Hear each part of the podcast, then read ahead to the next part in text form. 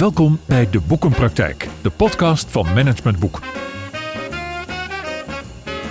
In De Boekenpraktijk praten we met auteurs over hun nieuwste boeken. Boeken over organisatieontwikkeling, persoonlijke ontwikkeling en verandering. En altijd met een link naar de dagelijkse praktijk. Uw presentator is Willem van Leeuwen. We zouden moeten kiezen voor evenwicht in plaats van groei en voor welzijn in plaats van welvaart. Daar zou de planeet in zijn geheel zelfs wel bij varen. Dit statement en deze oproep doet Inger Boksem in haar boek Naar omstandigheden slecht, waarin ze haar persoonlijke verhaal deelt over haar periode van het hebben van een burn-out en een depressie. Inger werkte ooit als redacteur voor Sonja Barend, Paul Witteman en verschillende uitgeverijen. Nu verdeelt ze haar tijd tussen het schrijven, professioneel koken en beter worden. En Inger is mijn gast in deze aflevering van de Boekenpraktijk. Welkom Inger, fijn dat je mijn gast wil zijn. Ja, dank voor de uitnodiging. Waarom zouden we moeten kiezen voor evenwicht in plaats van groei en voor welzijn in plaats van welvaart? Het is wel een hele grote vraag om uh, het gesprek mee te beginnen. Ja. Het is misschien ook wel de belangrijkste uh, conclusie uit mijn boek. Mm -hmm. uh, ik heb het boek geschreven niet omdat ik zo graag mijn persoonlijke verhaal wilde vertellen, maar toen ik uh, ziek werd en uh, het betrof een burn-out en een depressie die daar door werd veroorzaakt, dacht ik op een gegeven moment: dit is niet iets wat mij alleen overkomt. Nee. Um, dat, het staat ook ongeveer elke dag in de krant dat het aantal mensen met burn-out klachten, wat overigens weer iets anders is, maar goed, alsmaar toeneemt. er is een hele grote druk op de geestelijke gezondheid. En ik denk dat het te maken heeft met de maatschappij waar wij in leven, uh, die totaal is gericht op output en winstmaximalisatie. En dat uh, veroorzaakt vele slachtoffers, waaronder ja. burn-out gevallen er één is. Ja, want ik heb het natuurlijk even opgezocht. Burn-out wordt inmiddels volksziekte nummer één zo ongeveer genoemd. 16 mm -hmm. ongeveer van de Nederlandse beroepsbevolking leidt aan een burn-out. Dus niet aan burn-out klachten, maar echt aan een burn-out. Mm -hmm. En ook blijkt uit onderzoek dat 37% van de werknemers in ons land regelmatig ziek thuis blijft vanwege stressklachten, overspannenheid en burn-out. Dat ja. is 1 op de 3. Jij zegt, uh, het is een, een, een, een teken van de maatschappij. Ja, ik denk dat, het, dat dat een van de grote oorzaken is. Het feit dat er uh, heel erg wordt ge, gestuurd in bedrijven en organisaties op output, op effectiviteit, op uh, targets die gehaald moeten worden.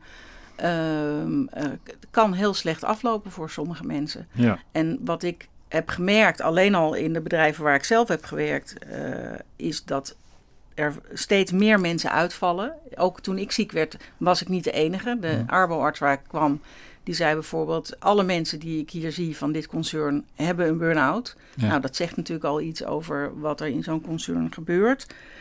Um, ik ben de draad even kwijt waar ik nou naartoe ja, wilde. Dat we het hebben over output en, en winst, ja. maximalisatie. En dat dat mede leidt tot, tot veel burn-out gevallen.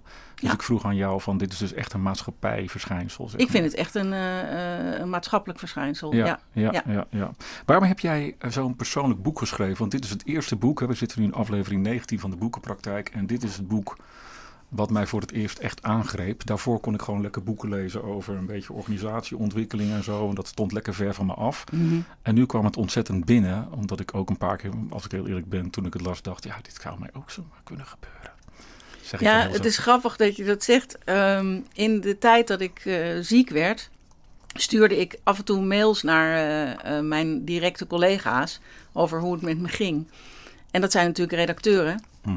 En uh, een van die redacteuren zei, uh, niet om het een of ander, maar je bewaart dit toch allemaal wel. En hij zei, toen ik zag dat jij ziek was geworden, dacht ik, oh mijn hemel, dat kan dus bij iedereen. Mm, ja. En dat vertelt ook wel iets over het, het stigma wat op burn-out en uh, misschien ook wel op depressie ligt. Waar ik zelf ook last van heb gehad, namelijk ja, een burn-out, weet je, we zijn allemaal wel eens moe. Ja. En uh, uh, dat is niet, is niet echt een serieuze aandoening of een aandoening voor mensen die het leven niet zo goed aankunnen of het tempo niet zo goed aankunnen. En voor hem was dat een moment om te denken: oh nee, het gaat over iets anders. Ja. En dat was ook de reden voor mij om het boek te schrijven. Ja. Ja. Omdat ik zelf was veranderd in het kijken naar die ziekte en wat de oorzaken daarvan waren. En dacht, ik heb hier iets over te zeggen, want het gaat niet alleen over mij. Dat het zo persoonlijk is geworden, was voor mij een logische keuze. Je kunt niet hierover schrijven, over wat je overkomt, als je niet heel openhartig daarin bent. Anders wordt het, is het niet waarachtig. Ja, en die openhartigheid ligt natuurlijk nu gewoon zeg maar in de winkel. Ja. Maar daarvoor kan ik me voorstellen, uh, dat lees ik ook al in het boek, is die openhartigheid beperkt zich tot een soort van inner circle van mensen. Mhm. Hoe gaat zo'n inner circle daarmee om? Kan je daar iets over zeggen? Het eh, heeft ook weer hele interessante en mooie gesprekken opgeleverd, zelfs met de inner circle. Ik was blijkbaar veel minder openhartig geweest uh, dan ik eigenlijk dacht. Uh, veel mensen zijn er ook van geschrokken. Hm. Die zeiden van, ik wist wel dat er iets met je aan de hand was en je zei wel, het gaat niet goed.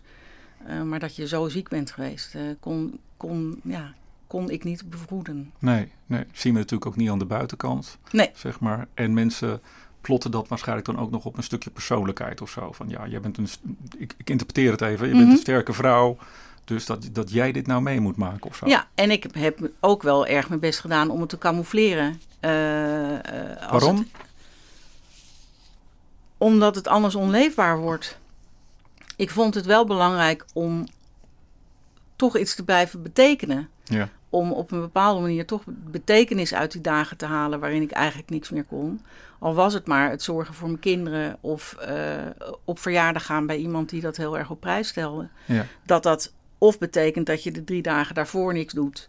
Of de drie dagen daarna. Dat zien mensen natuurlijk niet. Mensen zien je op dat feestje en denken: oké, die, is, uh, die is wel weer op de goede weg terug. Ja, ja, ja, ja, Want even voor de mensen die het boek nog niet gelezen hebben: het is echt een aanrader. En je neemt ons echt helemaal mee in jouw leven. En dat is het stuk, zeg maar, tussen wat is het, 2003 en 2019.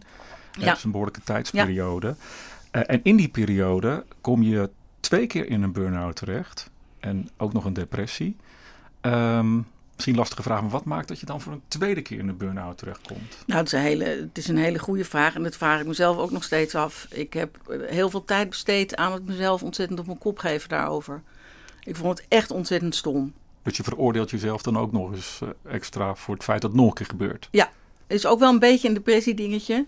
Het is een van de kenmerken van depressie dat je jezelf, je zelfbeeld heel slecht hoort.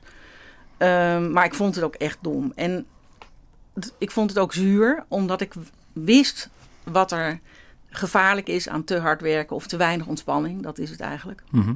En te weinig rust. En het is me desondanks toch nog een keertje overkomen. Ja. ja. En dat, uh, ja, dat maakt het dan extra heftig, omdat dan die veroordeling erop zit. Ja, en ik vond het ook zuur, omdat ik de tweede keer toch wel mijn best heb gedaan om het te voorkomen. Ja. Sterker nog, ik had het idee dat ik het had voorkomen. Ja. Ik uh, zag dat het steeds minder goed met mij ging en besloot om mijn uh, contract bij de uitgeverij op te zeggen. Ik zei: Ik wil deze kant niet op, want als ik dit op deze manier vol blijf houden, dan word ik weer ziek. En dat heb ik al eens gedaan. Daar heb ik geen zin meer in. Nee, en toen was het eigenlijk al te laat. Ja. Nou, las ik ook wel een beetje dat. Uh, als lezer ben je natuurlijk ook wel op jezelf aan het plotten. Maar ja, ja het begon natuurlijk met dat redactiewerk hè, uh, bij de omroep. En vervolgens uh, die uitgeverij waar je al die manuscripten moest lezen, zo vertaal ik het even. En toen ik het mhm. las, dacht ik, ja, dit is ook wel een helft job. Dit is gewoon 24-7. Ja, dat is ook wel zo. Het, het zijn ook uitdagende beroepen, maar um, ook heel erg leuke.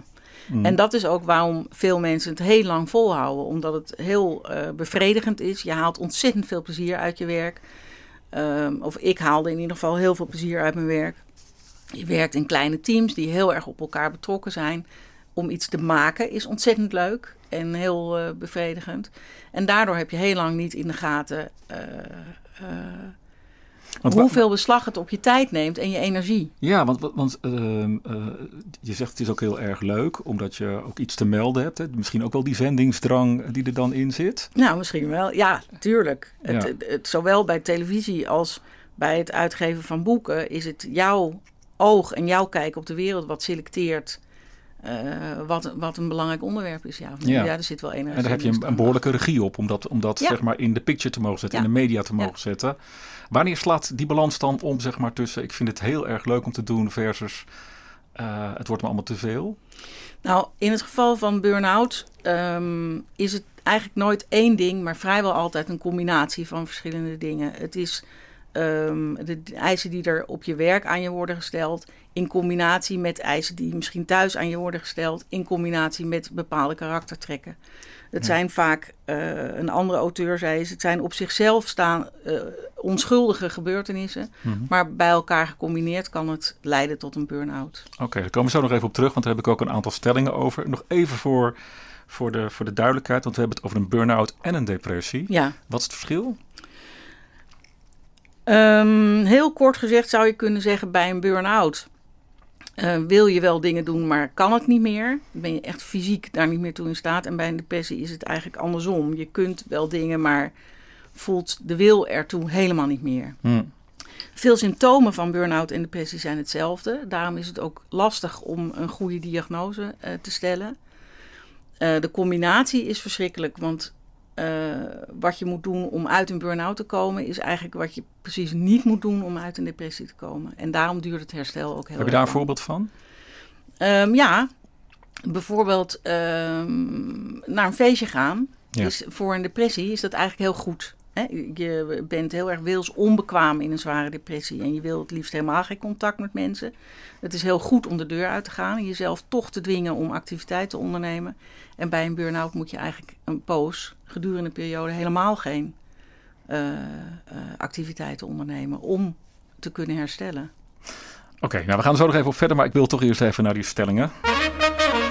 Ik wil je drie stellingen voorleggen. En uh, de, de vraag is om in eerste instantie even met eens en oneens uh, te antwoorden. En daarna gaan we natuurlijk wel uh, daarop door en kun je de boel wat nuanceren. Stelling 1. Er hangt in onze maatschappij nog steeds een enorm taboe op het hebben van een burn-out en een depressie. Ik kan alleen met eens of oneens dat, dat, antwoorden. Hè? Ja? ja. Eens dus.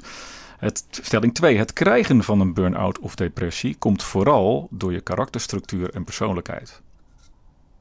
Mm, oneens. Stelling 3. Een burn-out is een zegen voor je persoonlijke ontwikkeling. oneens. Oneens, oké. Even terug naar de stelling 1. Er hangt in onze maatschappij nog steeds een taboe op het hebben van een burn-out en een depressie. Kon je daar, kon je daar een klein beetje twijfelen? Ik aarzel omdat, ik, uh, omdat er op dit moment, in, in, nou laten we zeggen het afgelopen jaar, is de aandacht voor uh, mentale kwetsbaarheid of, of mentale gezondheid heel erg toegenomen. Hm. Er gaat bijna geen dag voorbij dat je er een artikel in de krant of op televisie of een, een gesprek op de radio over voert. Dus het verandert wel. Het gekke vind ik wel dat uh, die toegenomen aandacht betekent niet meteen dat je met iedereen er goed over kunt praten. Want het is heel, het is heel ingewikkeld om uit te leggen. Ja, wat het voor je persoonlijk betekent. Ja, en ik moest ook even aan het thema schaamte denken, want dat komt ook heel nadrukkelijk in jouw boek naar voren. Um, ik kan me zo voorstellen dat er nog veel mensen zijn, in ieder geval jij hebt daar last van gehad, van schaamte voor het feit dat dit je overkwam. Hoe, hoe ja, um, had dat dan met zo'n taboe te maken? Of ging dat dan vooral over het feit dat je jezelf aankeek en dat mij dit dan gebeurt? Nou, die schaamte gold, mij wel persoonlijk, denk ik. En ik weet ook niet of iedereen dat zo voelt, maar ik voelde me wel totaal mislukt. Hm. En uh, uh, ik weet wel dat ik er nou niet echt persoonlijk iets aan kan doen.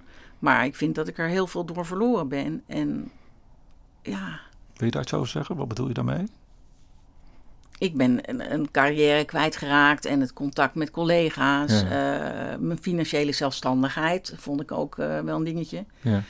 Um, het heeft me wel veel gekost, ja. Ja, ja. ja. En als ik dan even uh, heel instrumenteel schakel naar die derde stelling, stelling een burn-out is een zegen voor je persoonlijke ontwikkeling. Jij zegt ook oneens. Nou, ik, heb, ik wacht eigenlijk nog steeds op het moment dat ik denk, oh, maar daar was het goed voor. Hè? Ja. Dat je leest veel van dat soort verhalen van uh, na mijn burn-out uh, ben ik uh, gescheiden, ben ik in Italië gaan wonen, ben ik een batikwinkel begonnen, ik weet het allemaal niet. nou, dat moment van genade heb ik nog niet mogen ervaren. Nee. Hey, ik heb er, ja, ik heb natuurlijk wel dingen geleerd, -huh. maar als ik mocht kiezen, had ik het liever niet gehad. Nee, nee. nee. Kun je toch iets aangeven wat het je dan wel heeft opgeleverd? Ook in termen van je denkt van hé, hey, dat, dat zou ik misschien voor die burn-out nooit aangegaan of gedaan hebben? Nou, het, het praten over de risico's die chronische stress heeft. Want eigenlijk heb je het daarover. Hè. Mhm. Chronische stress zet vrij ernstige lichamelijke uh, processen in gang.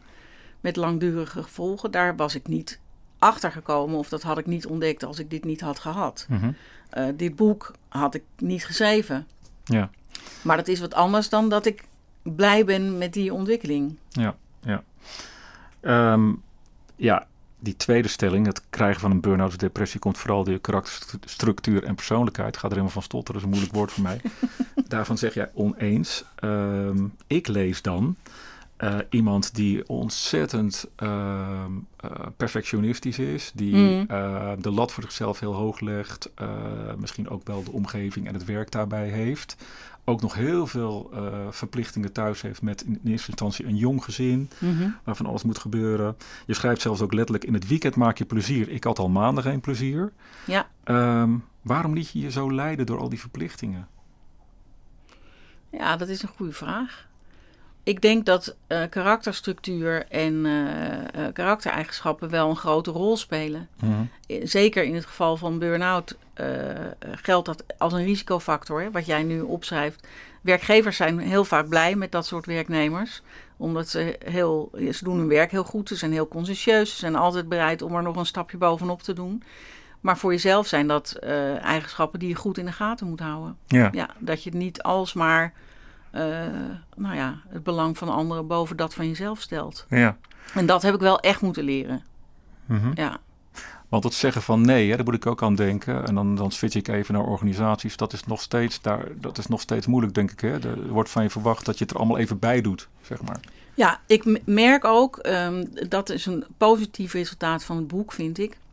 Ik ben grappig genoeg na het verschijnen van het boek door um, het concern waar ik heb gewerkt, de uitgeverij, een paar keer gevraagd om hier dingen over te vertellen. En er is in het bedrijf daar zijn ook echt wel dingen veranderd. Um, er zijn bijvoorbeeld e-mailvrije ochtenden gekomen, ik noem maar wat. Mm. Nou, dan, dat betekent al dat je drie uur op een werkdag hebt, dat er niet alsmaar input is van dingen waar je eigenlijk niet mee bezig moet zijn. Ja. Uh, er zijn weer lunchpauzes ingeruimd, wat ook wel een dingetje was. Ja, dus. ja. Um, dan ook nog even over wat wij dan in de psychologie een mooi woord noemen conditionering. Ik ga gewoon even de witte jas aantrekken nu, mhm. als een soort van psycholoog. Kun je daar ook een, een, een, relatie mee leggen? Want je schrijft op een gegeven moment ook een uitspraak van je moeder. Eerst het nuttige, dan het aangename. Ja. Um, oftewel opvoeding in de zin van uh, je moet er staan en je moet het doen en pas daarna gaan we genieten. En je moet het aankunnen, zo vertaal ik dat althans. Speelt dat dan ook mee? Tuurlijk heeft dat meegespeeld, ja. Mm. Ik, mm. net zoals, ja, ik denk dat bij iedereen zijn persoonlijke achtergrond of de, de lessen waarmee je bent opgegroeid een rol spelen in de manier uh, waarop je je werk doet. Ja. En dat kan de ene of de andere kant opgaan. Ja, ja. Je hebt ook mensen die, als je met zo'n mentaliteit bent opgegroeid, misschien wel helemaal de andere kant kiezen. Van ik ga eerst voor mezelf kiezen en dan pas voor de rest. Ja. Kan. Ja, ja. En um, nou, je hebt het natuurlijk ook over wat ik net al zei, de, de zorgtaak die je hebt. Uh, Gijs, uh, je man, die uh, had een druk bedrijf. Ehm, dus de kinderen waren nog jong, dus er moest van alles gebeuren. Van, van wat is het? Nou, nou dat is eigenlijk ook een interessant aspect over die veel eisende wereld. Ja. Um, onze kinderen hebben veel ondersteuning nodig gehad bij hun ontwikkeling op school. De een is heel erg dyslectisch. De ander uh, heeft ADHD. Ik had ook nooit gedacht dat ik dit achter elkaar zou zeggen, maar goed. Je kunt je afvragen in hoeverre dat veroorzaakt wordt door een schoolsysteem. Ik zal nooit vergeten dat ik in groep 1 bij uh, de juffrouw van mijn jongste kind werd geroepen. Van die 10 minuten gesprekken, weet je wel. Toen ging het over de pengreep. Die was niet goed. Hm. Dus daar moesten we ons zorgen over maken, want dat deed allerlei voorspellingen. Pengreep is hoe een kind een pen vasthoudt. Ja, dat is gewoon hoe je een pen of een potlood vasthoudt. Ja. Dat zei van alles over de motorische ontwikkeling van dat kind en er moest dat aan gebeuren. Ja, ja. weet je wel, in groep 1 en 2 kinderen CITO-toetsen laten maken. Ja. Dat vind ik ook een aspect van dat het alsmaar over output en het moet snel en het moet achter elkaar. En daar hebben die kinderen ook last van. Ja, dus eigenlijk zeg je ook van dat hele schoolsysteem is ook een beetje gericht op dat perfectionistische. Het kan Totaal. allemaal beter. Ja. Ja, en dat leidt ertoe dat we dyslexie en ADHD steeds meer uh, laten leiden. En dat ouders daar steeds meer een verantwoordelijkheid in moeten nemen. Zeker. En er wordt nu bijvoorbeeld heel erg. Uh, de politiek maakt zich zorgen over de kansenongelijkheid in het onderwijs. Ja. Uh, vaak wordt er naar welvarende ouders een beetje met een scheef oog gekeken van die, die sturen hun kinderen allemaal naar bijles. Ik denk dat het andersom is. Mhm. Die ouders die worden in de tien minuten gesprekken aangesproken op dat hun kind het normale, tussen aanhalingstekens, tempo niet bijhoudt. Ja. Ik denk dat als mijn kinderen het allebei twee jaar langer over een lagere school hadden kunnen doen, ja. dat het allemaal veel relaxter was geweest. Ja, ja. Ik zit dan toch even te denken van mij, je zit ook tegenover mij een hele assertieve vrouw die behoorlijk gebekt is, die, kun die kan dan toch ook zeggen: Ja, uh, leuk dat u dat zegt, uh, meneer, de meneer of mevrouw de schooljuf. Meneer de schoolmeester, mevrouw de schooljuf. Volgens mij is trouwens meneer de schooljuf tegenwoordig dan de schoolmeester, maar dat even terzijde. Uh, maar daar, daar, daar, heb ik nu even geen, daar heb ik nu even geen boodschap aan, want het, het heeft er ook toe geleid dat jullie dat allemaal oppakken ook. Ja, maar je kind heeft er wel een boodschap aan. Ja. Ik weet van mijn dochter bijvoorbeeld dat dat, dat dat lezen en dat ze dat niet voor elkaar kregen, heeft hele grote invloed op haar gehad. Ja. Omdat er in zo'n klas ook strijd ontstaat van, die kinderen zijn niet gek hè? Oh, zit jij pas bij AV, AV3? Ja. Ik al bij AV8. Ja. Hey, en nu zitten we ook nog in een, in een tijdperk waarin we een discussie voeren over moeten vrouwen niet ook meer bestuurlijke functies gaan uitvoeren, moeten ze niet minder deeltijd gaan werken. Terwijl ik ook in jouw boek lees dat vrouwen dus die verplichting, naast hun werk die verplichtingen hebben uh, met, met, met, met, met hun kinderen, alle sociale verplichtingen. Ze werken 24 uur, maar uiteindelijk werken ze gewoon 36 uur. Ze gaan ook nog de overgang in, waardoor er alles lichamelijk met ze gebeurt. Ja, ik gooi het maar even op één hoop hoor. Maar Mhm. zou, zou het daardoor voor vrouwen nog risico, risicovoller kunnen zijn dat een burn-out op de loer ligt? Of ben ik dan... Dat denk ik wel. En stom genoeg weet ik niet precies hoe dat in de cijfers zit. Of meer vrouwen burn-out zijn dan mannen. Um, het is wel zo, en die cijfers weet ik wel, dat vrouwen nog steeds veel meer uur aan het huishouden en het opvoeden van de kinderen besteden dan mannen. Mhm. En heel interessant was dat aan het begin van de lockdown daar verandering kwam. Dat is dus bijgehouden dat uh, vaders veel meer tijd aan het huishouden en hun kinderen gingen besteden. Nu begint alles weer een beetje te draaien. Ja. Uh, en gaat het onmiddellijk weer terug naar af. Ja. Ja. Dus het, het is niet populair, maar ik ben er echt van overtuigd dat als je um, twee min of meer fulltime banen hebt en kinderen die niet, bij wie het niet allemaal vanzelf gaat, Mhm. en bij wie gaat het eigenlijk wel vanzelf, Ja. dat dat bijna niet kan als je ook nog zorg voor ouders hebt. Ja. Ja. Het is een bijna onmogelijke opgave. Toch waren er ook collega's zeg maar, op het werk die net zo hard werkten als jij en die kregen het niet. Dat klopt, um, maar daar heb ik natuurlijk ook wel naar gekeken. Hè, omdat ik ook dacht van, ja, waarom kan, waarom kan ik het nou niet volhouden? Mhm. En ligt het aan mij? En ik vond het wel opmerkelijk uh, dat de meeste van mijn collega's uh, waren of mannen uh, of hadden geen gezin. En dat is wel een hele andere koek. Ja, ja. Ja, dat is helemaal, nog voordat ik kinderen kreeg, deed ik mijn werk natuurlijk ook zo. Ik vond het helemaal niet erg om op zaterdagmiddag een documentaire te kijken. Nee. Nee. Nou heb jij, uh, daar neem je ons ook helemaal in mee, je hebt allerlei boeken gelezen, je hebt allerlei hulpverleners gehad, van haptonoom tot psycholoog tot psychotherapeut. Um, je bent ook nog zeven weken lang in een, uh, ja, hoe noem je zoiets? Een, een, een, een uh, Kliniek voor psychisch herstel heet het geloof ik officieel. Ja, ja. ja geweest. Um, ja, als je dat, dat nou even allemaal bekijkt, die hele reis die je maakt. Mm -hmm. en, en het zou mij nu morgen gebeuren, dan ben ik geen vrouw maar man. Welke tip zou je mij dan geven? Um, als het gaat om een burn-out, heel erg letten op het fysieke aspect. Er is bij veel burn-out deskundigen, dus die, die burn-outs begeleiden om daar weer uit te komen, vergeten dat, het, dat de, de fysieke component daarvan heel heftig is. En dat je dus echt moet uitrusten, uitrusten, uitrusten. Je stresssysteem raakt in de war. Mm -hmm. En bij mij zijn er nog steeds resten van waardoor ik dingen, uh, waardoor ik extra last heb van dingen of eigenlijk dingen niet meer kan. Dus rust is een van de allerbelangrijkste dingen die ik heb geleerd in de afgelopen periode. En rust betekent zowel met je hersenen als met je lichaam niks doen. Dus ja. uh, in de hangmat hangen. Ja, of, ja. Uh, dus niet ontspannen, maar echt rust, hè? Rust. En dat element is in onze maatschappij totaal verdwenen. En dat vind ik een heel, dat vind ik heel zorgelijk. Dat zie ik ook bij mijn kinderen, die helemaal digital native zijn. Die, die kunnen bijna niet meer leven zonder die telefoon in hun hand. Ja. Dat is niet goed voor je hoofd. Nee, want je, je schrijft op een gegeven moment ook... we maken onze hersenen kapot met de hoeveelheid informatie die we moeten absorberen. We zijn niet gemaakt voor de 21ste eeuw. Ja, dat heb ik niet zelf verzonnen hoor. Nee, nee. Nee, nee dus dat, die conclusie komt van uh, psychiater van de Erasmus Universiteit in Rotterdam. Ik heb even zijn naam niet paraat. Maakt niet uit, zoek uh, Maar ons, onze hersenen zijn niet gericht op de hoeveelheid informatie die wij krijgen op dit moment. En we zijn de hele dag bezig met toch die informatie tot ons te nemen via al die media. Ja, en vooral voor kinderen lijkt het mij van het grootste belang dat ze vanaf de lagere school leren dat ze uh, on- of offline tijd moeten inbouwen in hun dag. Ja. Anders maak ik me daar echt wel zorgen over. Ja. Ik ga, zal ik hem er toch eens even bij gaan halen, Gijs, of niet? Want jouw man, Gijs, vind je het goed, Gijs, om er even bij te komen, of niet? Ja. Je zit er gewoon even naar te luisteren. Moet je even die microfoon uh, naar je toe trekken als je wil. En als je wil mag je ook nog koptelefoon opzetten. Want je hebt je, je man Gijs meegenomen. En uh, nou ja, omdat je ons zo'n inkijkje geeft, Inger, in jouw hele privéleven. In mhm. die periode tussen 2003 en 2019 gaat het ook over Gijs. Gijs. Ja. Um, heb jij er iets, ja, dan, dan komt het stichtelijke vraag. Heb jij er iets van geleerd? Als, oh, jawel echtgenoot, hoor. Ja? ja, zeker.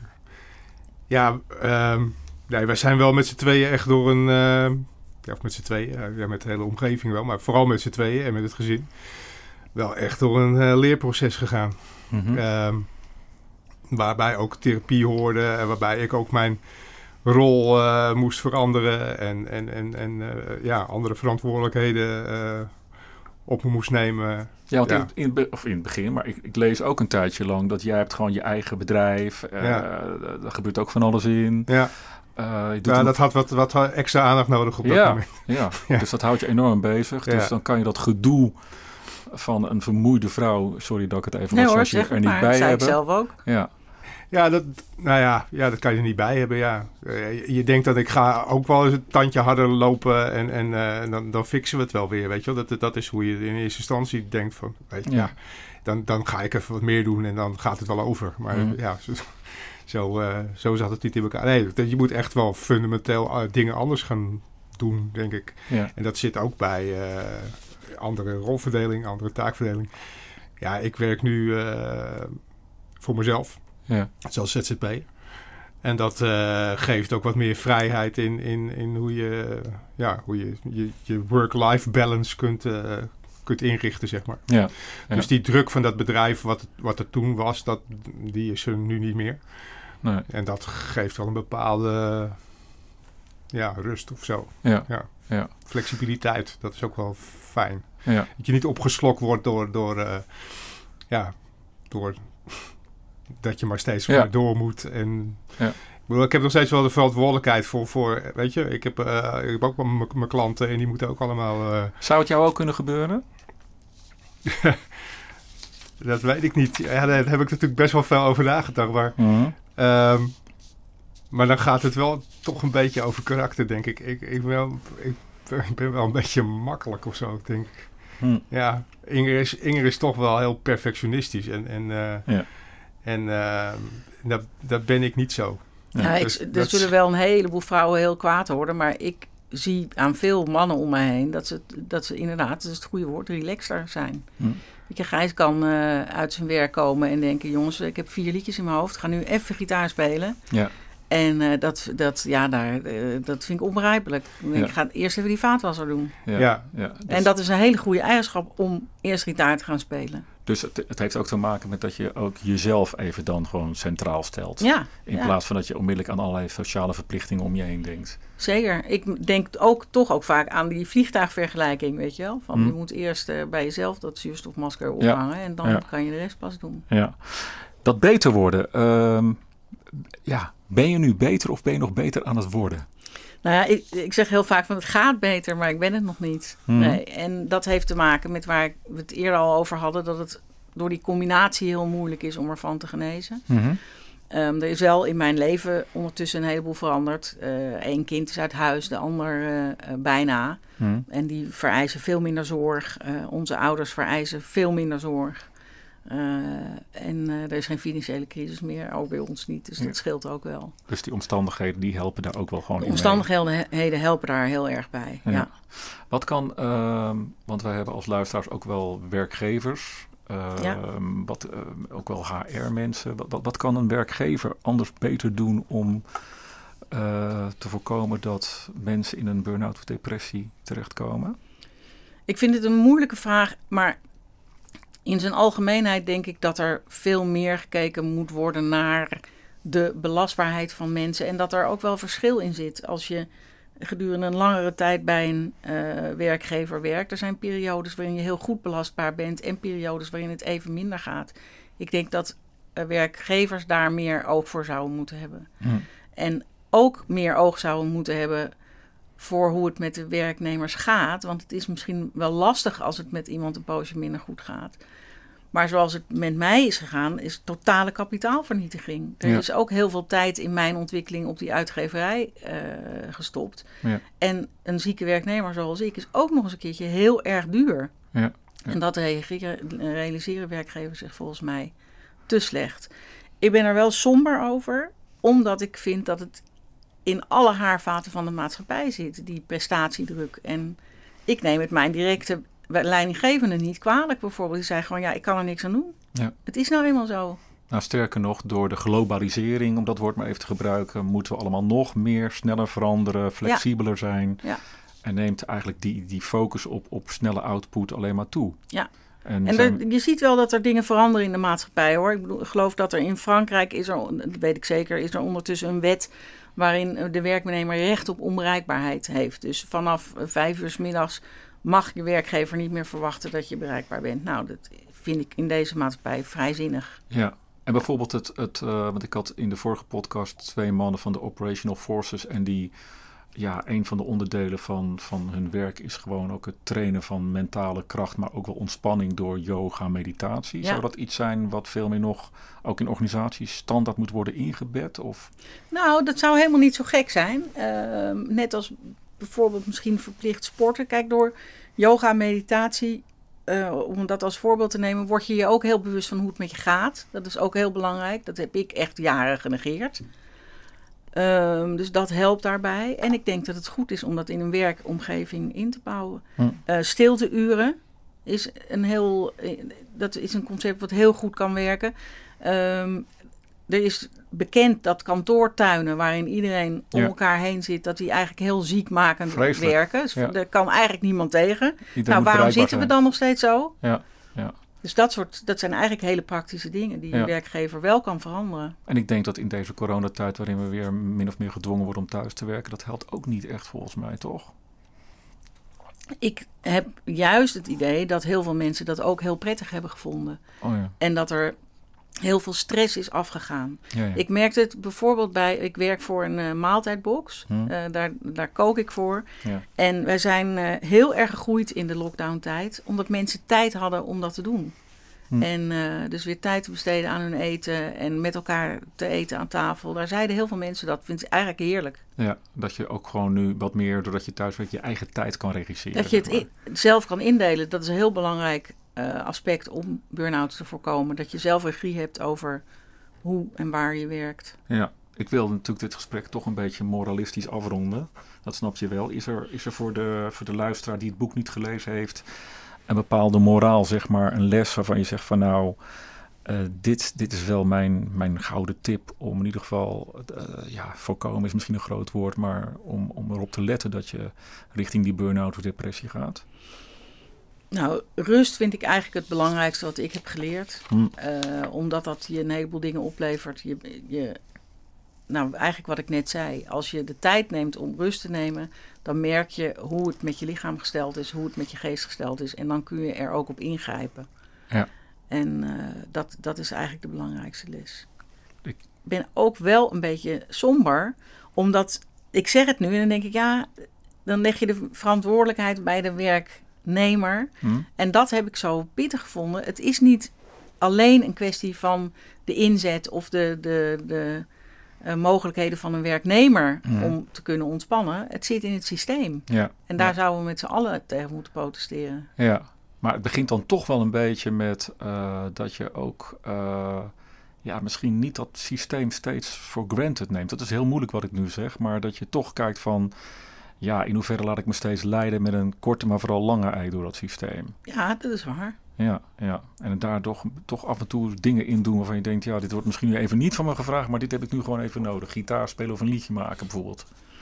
Een beetje eigen wijsheid uh, kan geen kwaad. Nou, daar doen we het voor. Dankjewel Inger uh, voor het feit dat je hier gekomen bent. Gijs ook dankjewel. En uh, nogmaals, ja, ik... ik um, dit, dit, is een ontzettend persoonlijk boek. Uh, ik raad het echt iedereen aan. Het boek heet Naar omstandigheden nogal slecht. Een verhaal over burn-out en depressie. Lees het om, uh, ja, denk ik ook sowieso meer te weten te komen over de verschijning van burn-out en depressie. En ik las het ook in de zin van, zou mij ook zomaar nou, dan misschien niet vandaag, maar morgen kunnen gebeuren. Hartelijk dank dus voor jouw deelname aan deze aflevering van de Boekenpraktijk. Ik verwijs jou als luisteraar van deze podcast heel graag naar de volgende aflevering, die uh, over uh, twee weken weer op onze uh, podcastkanalen te vinden zal zijn. Ook daarin spreken we natuurlijk weer met een auteur over zijn of haar opmerkelijk verschenen managementboek of nou, boek over persoonlijke ontwikkeling. En we zullen te alle tijden trachten in ons interview de strekking van dit boek te plotten op een actuele casus uit de praktijk.